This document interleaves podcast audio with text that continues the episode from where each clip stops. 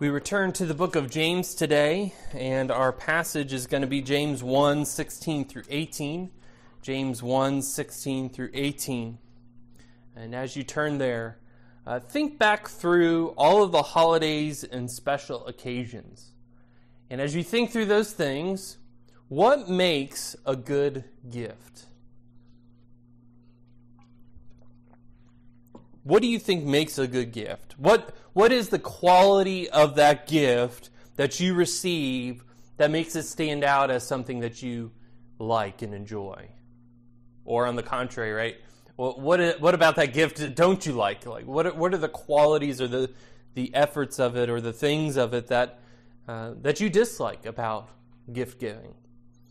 Uh, for some of you, uh, it might be the utility of a gift that makes it a good one, right? That that it's something useful that you can use it right? If you got a uh, painting to hang on the wall, you'd be kind of disappointed because you can't really use a painting, right? But if you got a new hammer that you've been looking at, eyeing, and needing, right, then you might say, yeah, that, that's, that's a good gift. Uh, for some of you, it's the sentiment. It's that somebody took the time to think about what it is you like and want. Um, we've probably all been recipients of gifts where you kind of ask yourself the question, what in the world made them give me this? Um, I've I've received some some gifts like that before, uh, like like a movie or a book or something like that. Where like, what, I have never once in my life expressed desire or like for this this genre or this actor. Why this gift? It's strange, right? Uh, but so, so sometimes we like the, the sentiment of the gift. So it could be a, a small thing, but it, it shows that the person knows us and thinks about us, and so that's what makes it a good gift. For some of you, it might just be the giver, right? It doesn't matter what the gift is, it doesn't matter the utility of it, it doesn't matter of any of the quality of it. Uh, it's just that the person that you love gave it to you, and so you love the gift, and it's a good gift. Uh, and that's it doesn't really matter what it is. As we consider our Father in heaven, what kind of gifts does He give? What kind of gifts does God give? And what do we make of the gifts that He does give? And these are significant questions because they strike at the character of God, the, the very character of God, the nature of God. If God is perfectly good, then he must give good gifts. But if we could attribute some shadow of evil, if we could for even a moment doubt the goodness of God, then when we ask for something good, he might give us a serpent instead. And as we come to our passage today, we find James instructing believers that God undeniably gives good gifts to his people. God undeniably gives good gifts to his people. So let's read our passage today, James 1 16 through 18. And this is the word of the Lord. Do not be deceived, my beloved brothers. Every good gift and every perfect gift is from above coming down from the Father of lights, with whom there is no variation or shadow due to change. Of his own will, he brought us forth by the word of truth, that we should be a kind of first fruits of his creatures. And this is the word of the Lord. So remember, James is writing to instruct the churches in and around Palestine and Syria. He's writing because there are various trials that they are facing. And James wants them to stand steadfast, right? He wants them to endure. He wants them to be wise. He wants them to receive the crown of life which God has promised to those who love him. And in the prior passage, James had in view the issue of sinful desires. Where exactly does temptation arise from? And the conclusion he makes there is that temptation in no way comes from God, but rather it arises, within the individual. Right, James 1.13 tells us, Let no one say when he is tempted, I am being tempted by God, for God cannot be tempted with evil, and he himself tempts no one. And again, the discussion there is that this is a fundamental uh, aspect of the nature of God. This is a fundamental aspect to God's character. God's name is good. His way is good. He is good and does good. All that he says is good. And so, if that is true, if God cannot even be tempted to a whisper of evil, then we have the conclusion that James draws for us in our passage today that God gives good gifts and perfect gifts. So let's turn to our passage and see first the truth of God's name. So, firstly, the truth of God's name in verses 16 and 17. And when we looked at 16 uh, in the last time, we, we joined it to that passage as well. And that's because verse 16 acts as kind of a hinge verse, if we will, in, in, this, um, in this section, right? Connecting what came before and what follows what we're looking at today. Uh, and he says simply, right, do not be deceived. Don't be deceived. Don't be deceived about God's goodness. Don't believe lies from Satan or from sin.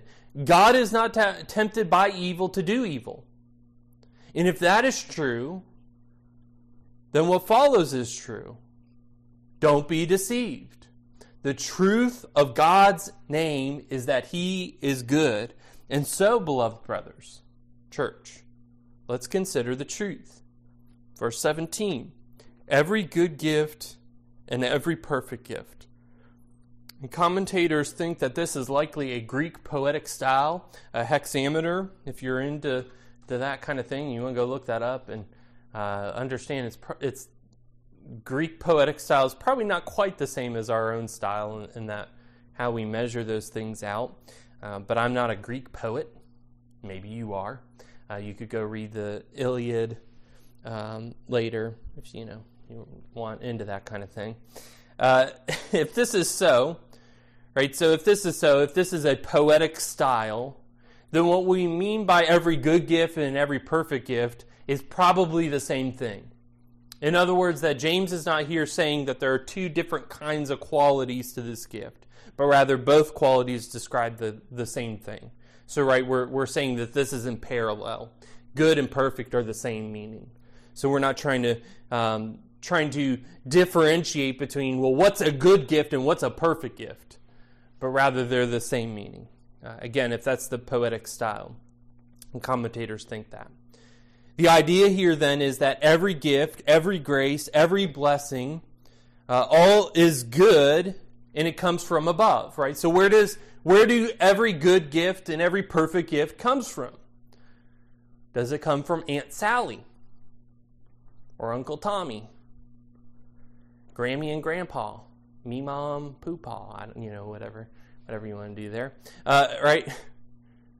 Is that where they come from? No, no, right? James tells us every good gift and every perfect gift is from above. It's from above. These come from the Father of lights, coming down from the Father of lights. And this term, Father of lights, uh, is, is kind of reminiscent of the created order, right? So think of the, the lights. Who made the lights? We'll go back to the book of Genesis, right?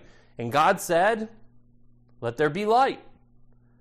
Right, so fundamentally, we're talking here about the created order. James is pointing us to the heavens to look upon the work of God the Father. And as we look upon the work of creation, we find good and perfect gifts. Though the world is corrupted by sin, we still find the gifts of God's grace. We have the gift of food, like cheesecake. Right? I always go back to that one, or cookies, maybe. If you're into uh, more meaty things and less sugary things, maybe steak, right? We have the gift of food, bacon. We have the gift of beautiful days. Today's not particularly one at the outset, right? But but a gift of of beautiful days, of spring weather, of fall weather, if you live in such a climate that has one. Uh, coming from Florida, uh, spring was a lot like summer. So I wouldn't call it beautiful. It was beautiful to look at inside with the AC blasting, right? So that's that's beautiful, right? We have the gift of fellowship with friends. Right? God gives us this, right? He's he looked at, remember, if you go back to the book of Genesis, there's one thing in the creation story that God says is not good. Everything is good. The creation he makes is very good, except that man is alone. He said that's not good. And so he creates for him a helper. Right? We have the gift of fellowship with friends. We have the gift of marriage. We have the gift of relationship with one another. We have so many good and perfect gifts, right? And those are general things. I'm not even talking about the specifics to your life. And as you look through the specifics of your life, you'll see different good and perfect gifts. And where do those gifts come from? God the Father, our God in heaven. David himself says in Psalm 16, verse 2, Psalm 16, verse 2, he says, I say to the Lord, You are my Lord. I have no good apart from you. David says, I have no good apart from you. Every good that we have is a gift from the Lord.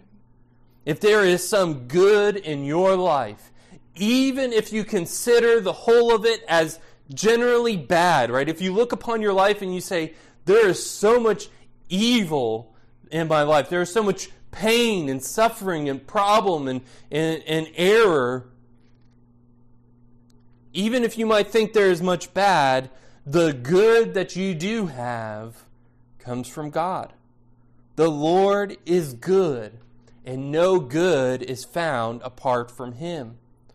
Right? So, so we really have to understand this because if we believe that good arrives from somewhere else, the good that we have, we will fail to give thanksgiving to God.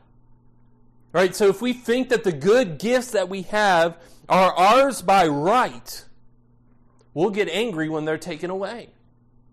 If we think that the good that we have are those things that we have earned, well, we'll feel pride in ourselves. We'll say, Look at the work that I have done. Think of the old uh, poem uh, My name is Ozymandias. Look on my works, ye mighty in despair.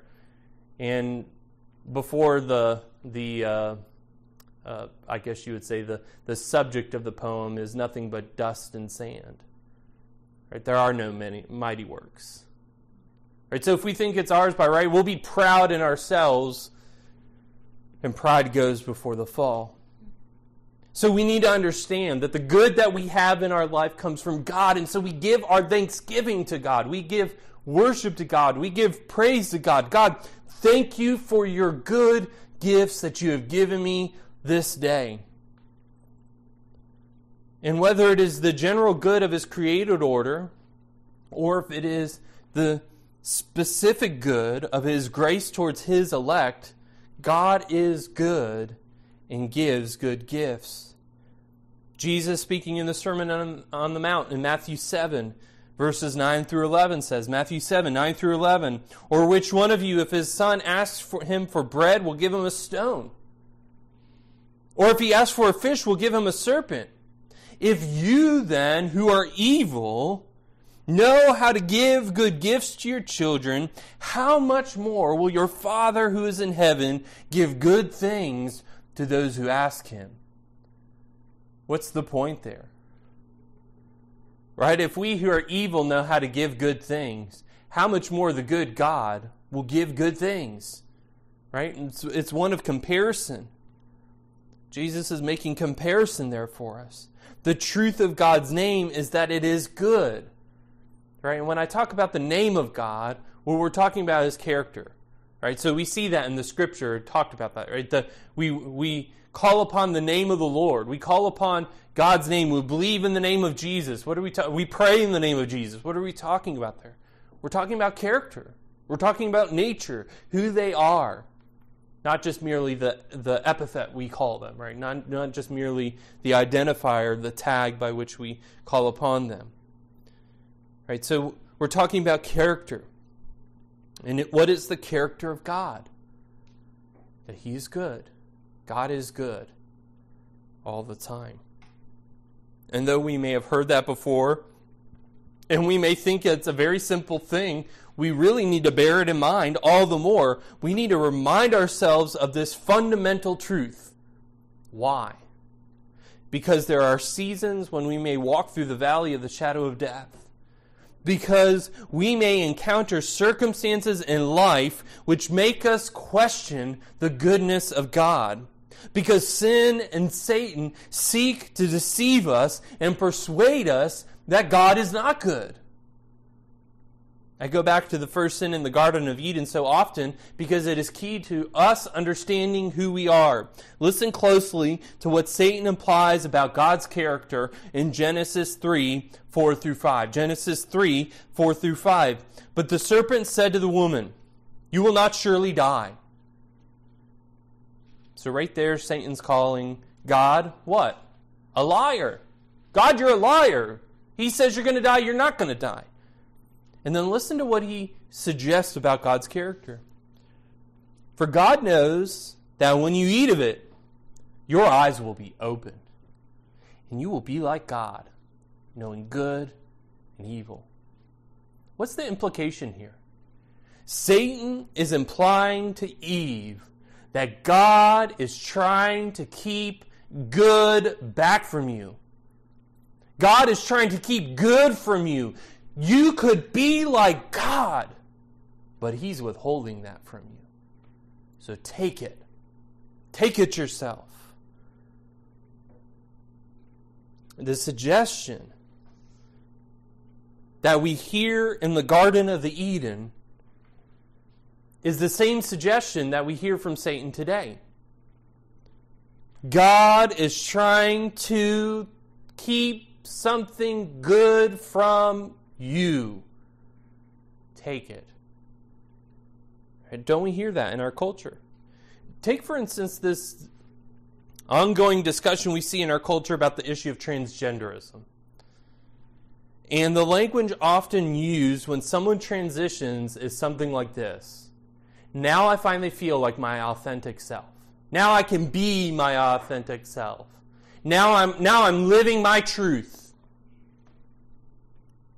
And what is implied there, what is implied in this issue, is that what God has created them, how God has created them, He has failed them.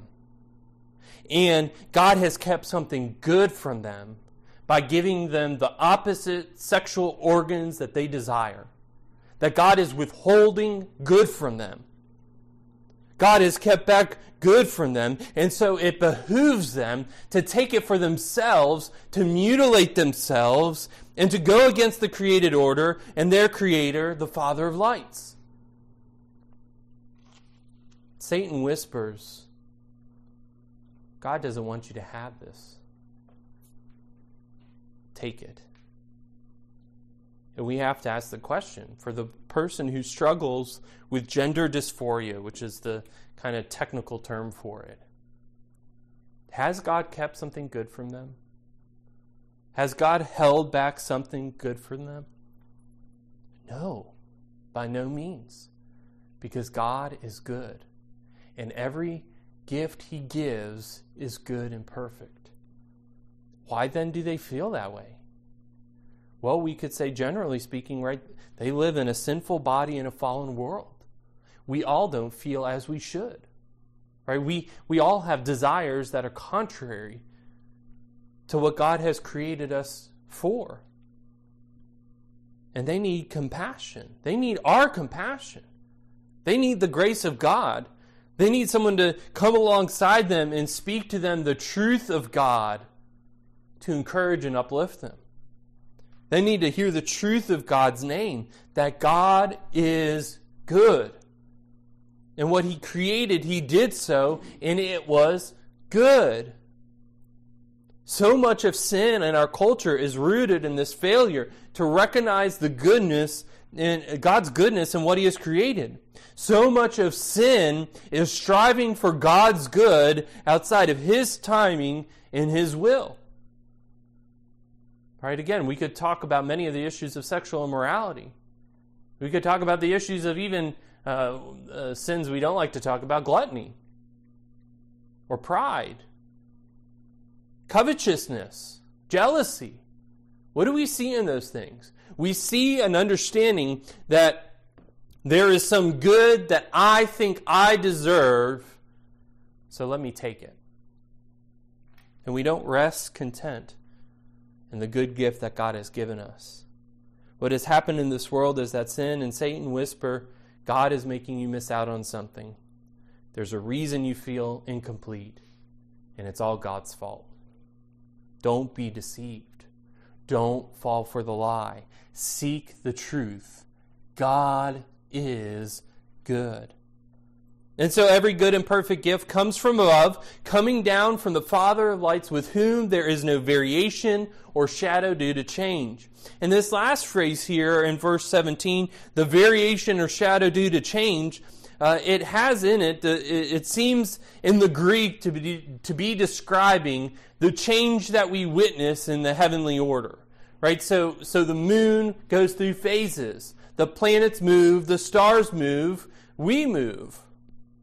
Right? So it links this idea uh, by God being the Father of lights. Right? So that's what he just said. He's linking this idea with this idea of planetary change. Right? The heavens change. The implication is that God does not change. The heavens change, God does not. We mark the months by the moon. Uh, right? That's why we call it a month. We mark the year by the movement of the earth around the sun. We mark the various seasons by the stars. The heavens are constantly changing and moving. The earth moves through the solar system.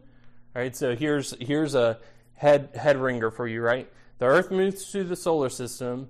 The solar system is in a is moving through a galaxy, and the galaxy is also moving through the universe. So there's lots of movement going on. And it all changes, right? The heavens change, but with God, there is no variation or shadow due to change. God never changes. The heavens may change and the earth may pa- pass away, but God remains forever. Uh, one of Jack's and my favorite verses from the book of Malachi is Malachi 3 6. For I, the Lord, do not change. Therefore, you, O children of Jacob, are not consumed.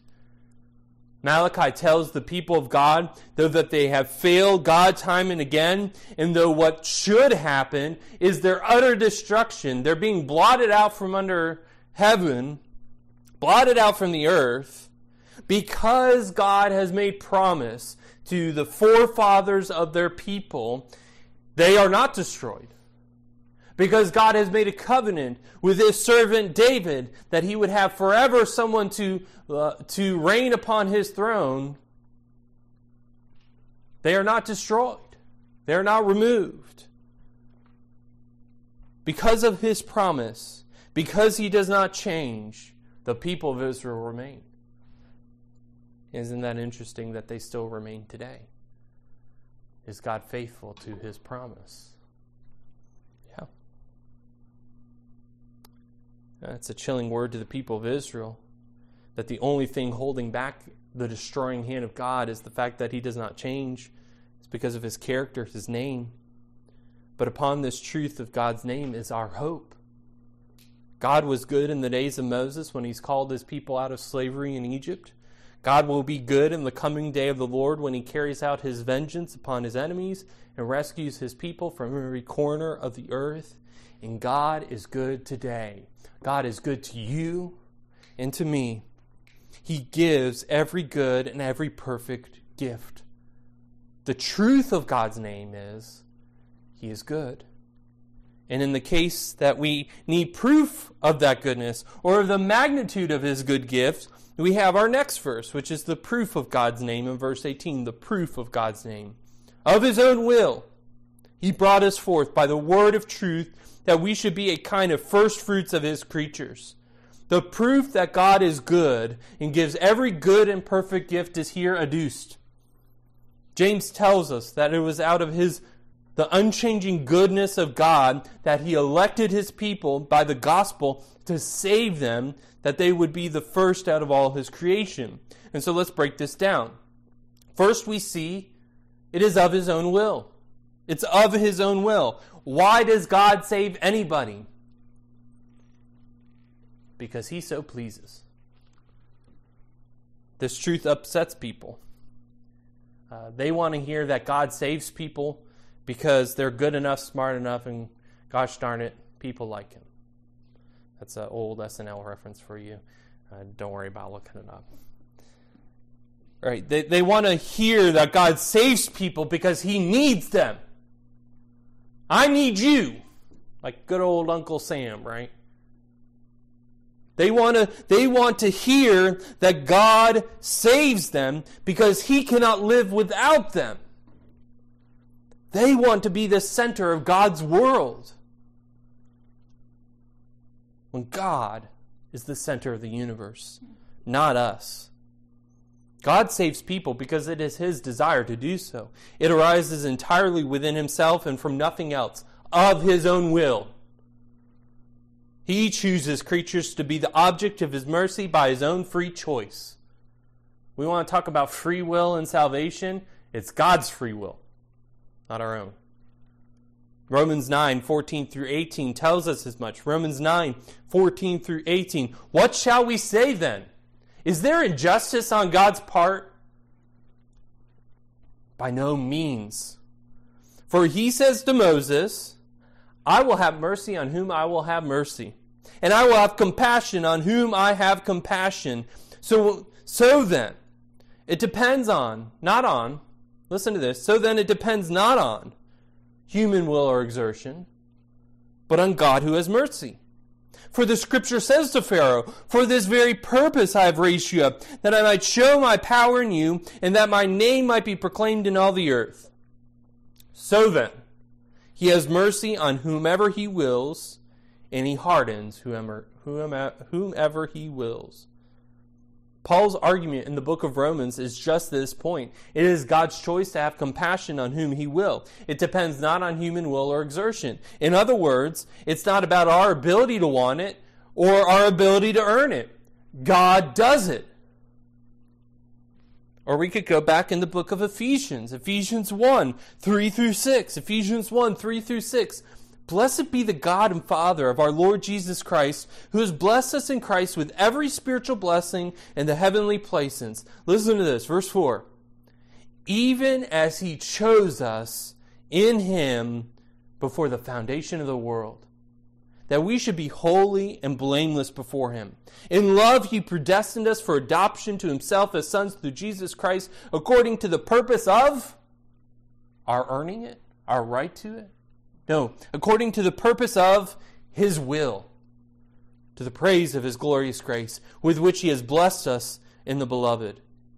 Before the foundation of the world, God had chosen His people before you were born, before your parents were born, before your parent parents were born, going all the way back to the to Adam and Eve, before they were created, before God breathed life into that dust, He chose all who would be saved. The cross is not the backup plan of God. It was his sovereign plan from the very beginning. Or we could consider John's take on it. John 1 12 through 13. John 1 12 through 13. But to all who did receive him, who believed in his name, he gave the right to become children of God who were born. Listen to this. How were they born? How were the children of God born? Who were born? Not of blood, nor of the will of the flesh, nor of the will of man, but of God. Everyone who calls upon the name of the Lord becomes children of God. But how is that? It's not by blood right. We're not born into the family that way. Right? It's not a genealogical descent. It's not by the will of the flesh nor the will of man, right? It's not something you produce in you. And also understand too that that applies it's not something that we produce in other people. It is not our, by our will that other people are saved. How is it? But of God. It's God's will. How do we become children of God? By God's work. How are we born again? Jesus tells us in John 3 5 through 8. John 3, 5 through 8. Jesus answered, Truly, truly, I say to you, unless one is born of water and the Spirit, he cannot enter the kingdom of God. That which is born of the flesh is flesh, and that which is born of the Spirit is spirit. Do not marvel that I said to you, You must be born again. Listen to this. The wind blows where it wishes and you hear its sound, but you don't know where it comes from or where it goes. So it is with everyone who is born of the Spirit. What's the point? James 1:18 Of his own will he brought us forth by the word of truth. If you are in Christ Jesus, God has saved you out of his own goodness. He has given you the gift of faith that you may believe. And what of those who do not believe? Pray. Right? Ask God. If you don't believe, pray and ask God and plead with him. God, save me. And God is faithful. As many as call upon his name will be saved. There is no such person as the one who wants to be saved but cannot. Sometimes that's the argument. Well, little Johnny, he wants to be saved, but God won't save him. There's no such person. All who call upon the name of the Lord will be saved. What does it take to call upon the name of the Lord? Call upon the name of the Lord. It takes faith, it takes trust. It says, God, I believe that you are good and can save me. Please save me. All who desire salvation and call upon Christ Jesus will be saved. And we know that it is of his own will. The desire is there by his will, by his grace. And as James here talks about, right, bringing us forth, this birth, are we right to talk about this in the context of salvation? Or are we talking about creation? Right? We were just talking about he's the father of lights. There's no planetary change with him as there is the others. So we, we're talking about the created order. Are we to infer this brought us forth as this birth, as creation? And I would say no, we, we shouldn't think of it that way. We should be talking about the, the context of salvation because we are birthed by what? The word of truth. What is the word of truth? Uh, Ephesians 1 13 through 14. Ephesians 1 13 through 14. In him you also, when you heard the word of truth, the gospel of your salvation, and believed in him, were sealed with the promised Holy Spirit, who's the guarantee of our inheritance until we acquire possession of it to the praise of his glory.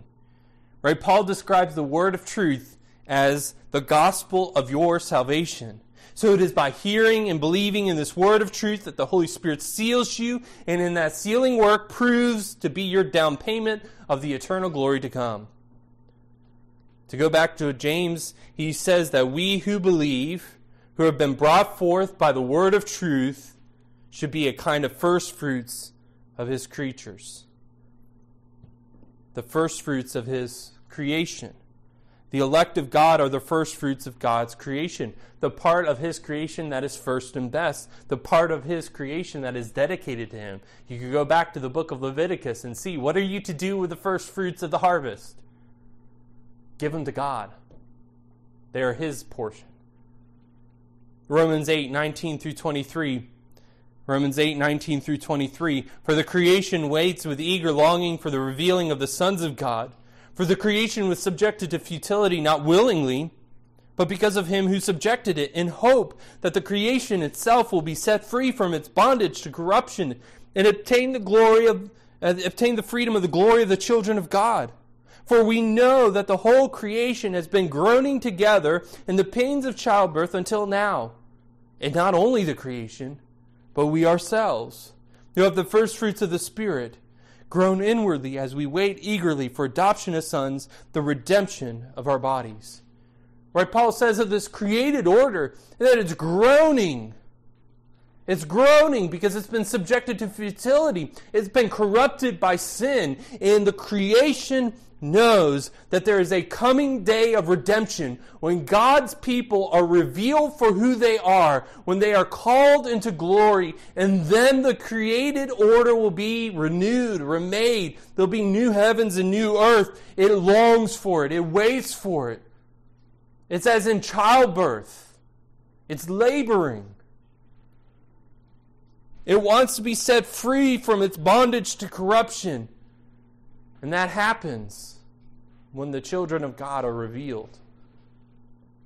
The first fruits are made clear. Currently, the creation is subject to the corruption of sin, but there is coming a day when creation will be restored. And upon this new earth shall God's people dwell for all eternity. And we who have the first fruits of the Spirit, we wait eagerly for this day.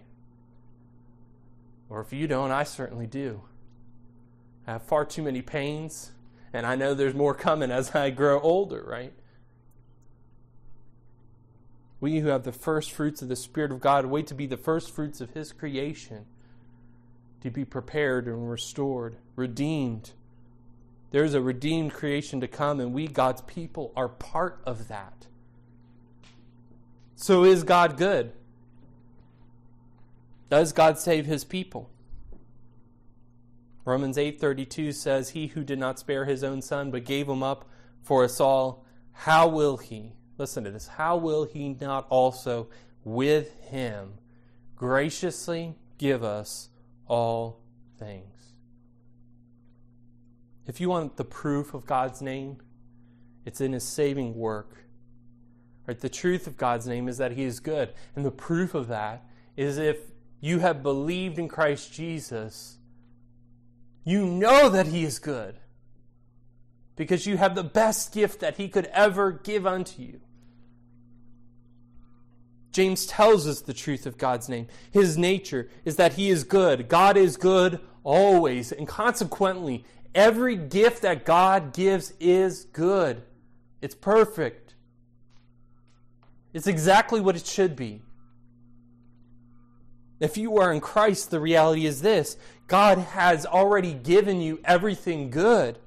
He has given you everything necessary for life and godliness. Peter says that in his second letter. He has given you his Son. What more can he give? He has given you the good gift of his Holy Spirit, the proof of the inheritance that is yours to come. And if you believe in Christ, he has regenerated and renewed you by and through His Holy Spirit, giving you new life. He has forgiven your sins through the shed blood of Christ. And so consider this today, beloved of God. What good gifts God has given you. Or as David says in Psalm 23 1, the Lord is my shepherd. I shall not want. Have you found that to be true? And whatever you may feel you lack, go to the Father of lights and ask. Ask Him to give you the good and perfect gift you need to serve Him better. And I'll just say a brief caution here. Go read James chapter 4. We know that uh, there James deals with asking God for gifts that aren't good. We must not take our passage today as an encouragement to treat God as some magic genie who will give us whatever it is we pull on the, you know, the lever and ask for whatever trifle passes through our mind. But we also need to understand that we can go to God boldly and seek from His hand good gifts. We need to know it, who it is that we serve a God who is never evil and from whom springs all our blessings. Beloved, bring thanksgiving to our great God Bring to him a sacrifice of praise. If there is any drop of good in your life, if there is any blessing, if there is any grace or any mercy, then go to God and worship him as the Father who gives good gifts. And again, if you doubt the goodness in your life, if you doubt the blessing in your life, remember Christ Jesus. Look to the cross. God is good. But what about you who don't trust in Christ? What about you who don't believe? If you have any good in your life, that is a mercy of God. He has given you a good gift, and in His goodness, He wants you to come to Him. Jesus tells us in Matthew 5, in the last part of verse 45, 5, last part of verse 45, for He makes His sun rise on the evil and on the good, and sends rain on the just and on the unjust. And you may think God mean and miserly, but the fact that you draw breath right now says otherwise. The fact that you have any good thing in your life, any pleasure, any food, any drink, any clothing, any shelter, is because the only true and living God has had mercy on you. And you may think you have earned those things. You may think that you are they are your right. You may think that God has given you nothing, but you are dead wrong. And if you if you fail to yield to the mercy of God, if you fail to recognize him as God, he will remove his mercies and you will suffer the just punishment of your sins for all eternity. You may never acknowledge it in this life that, that God is the giver of good gifts, but you will certainly acknowledge it in the next. When you are under His divine displeasure, when you are suffering forever for spurning the good gift of His Son, Jesus, you will at last understand that God has given you way more good than you ever deserve. And yet, as you draw breath, there is still time to turn to Him.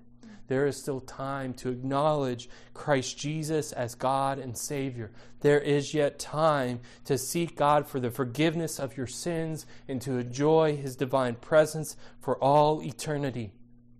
God has given you good gifts that you might recognize Him, that you might see Him and understand it is from His hand that you have those things.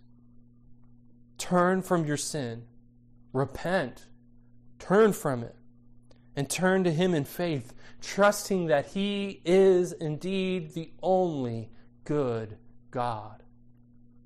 Believe in Christ Jesus. Trust in the word of truth. Trust the good news, the gospel. Believe in Christ and be saved. Don't wait any longer. Don't turn from God's good and perfect gifts, but acknowledge Him, praise Him, thank Him. Let's pray. Oh, Father in heaven, indeed, we, we come before you this morning thanking you for your good gifts. Uh, Father, that we draw breath this morning is a mercy and a grace from you. And so we thank you for that. God, we thank you for allowing us to gather here today. God, we thank you for for the food that we've had, and uh, God, for all of the many blessings that you have granted unto us. God, we thank you. If we are in Christ, we thank you, Father, for Christ Jesus, for his broken body and his shed blood. God, we thank you and thank you and thank you for all of the promises that are yes in Christ Jesus. We thank you. Father, we thank you that there is a coming day when we will be in your presence forever, seeing the light of your face, under your eternal joy, when we will with unveiled face see the beauty of our Savior, the Lamb who was slain and yet lives. When we stand with those innumerable others singing praise unto you worshiping you in the splendor of holiness. Father, we thank you. And God, we pray.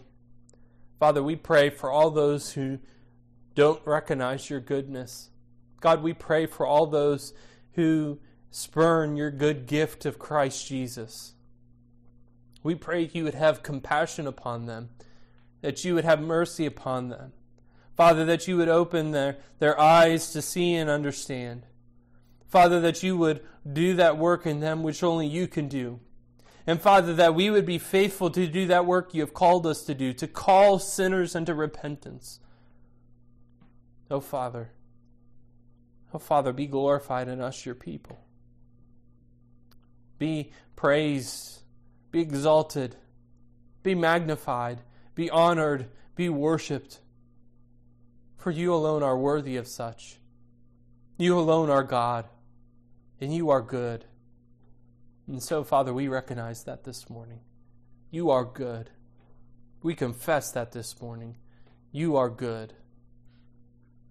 And so we thank you, good God. We pray this in the name of our Lord Jesus Christ. Amen.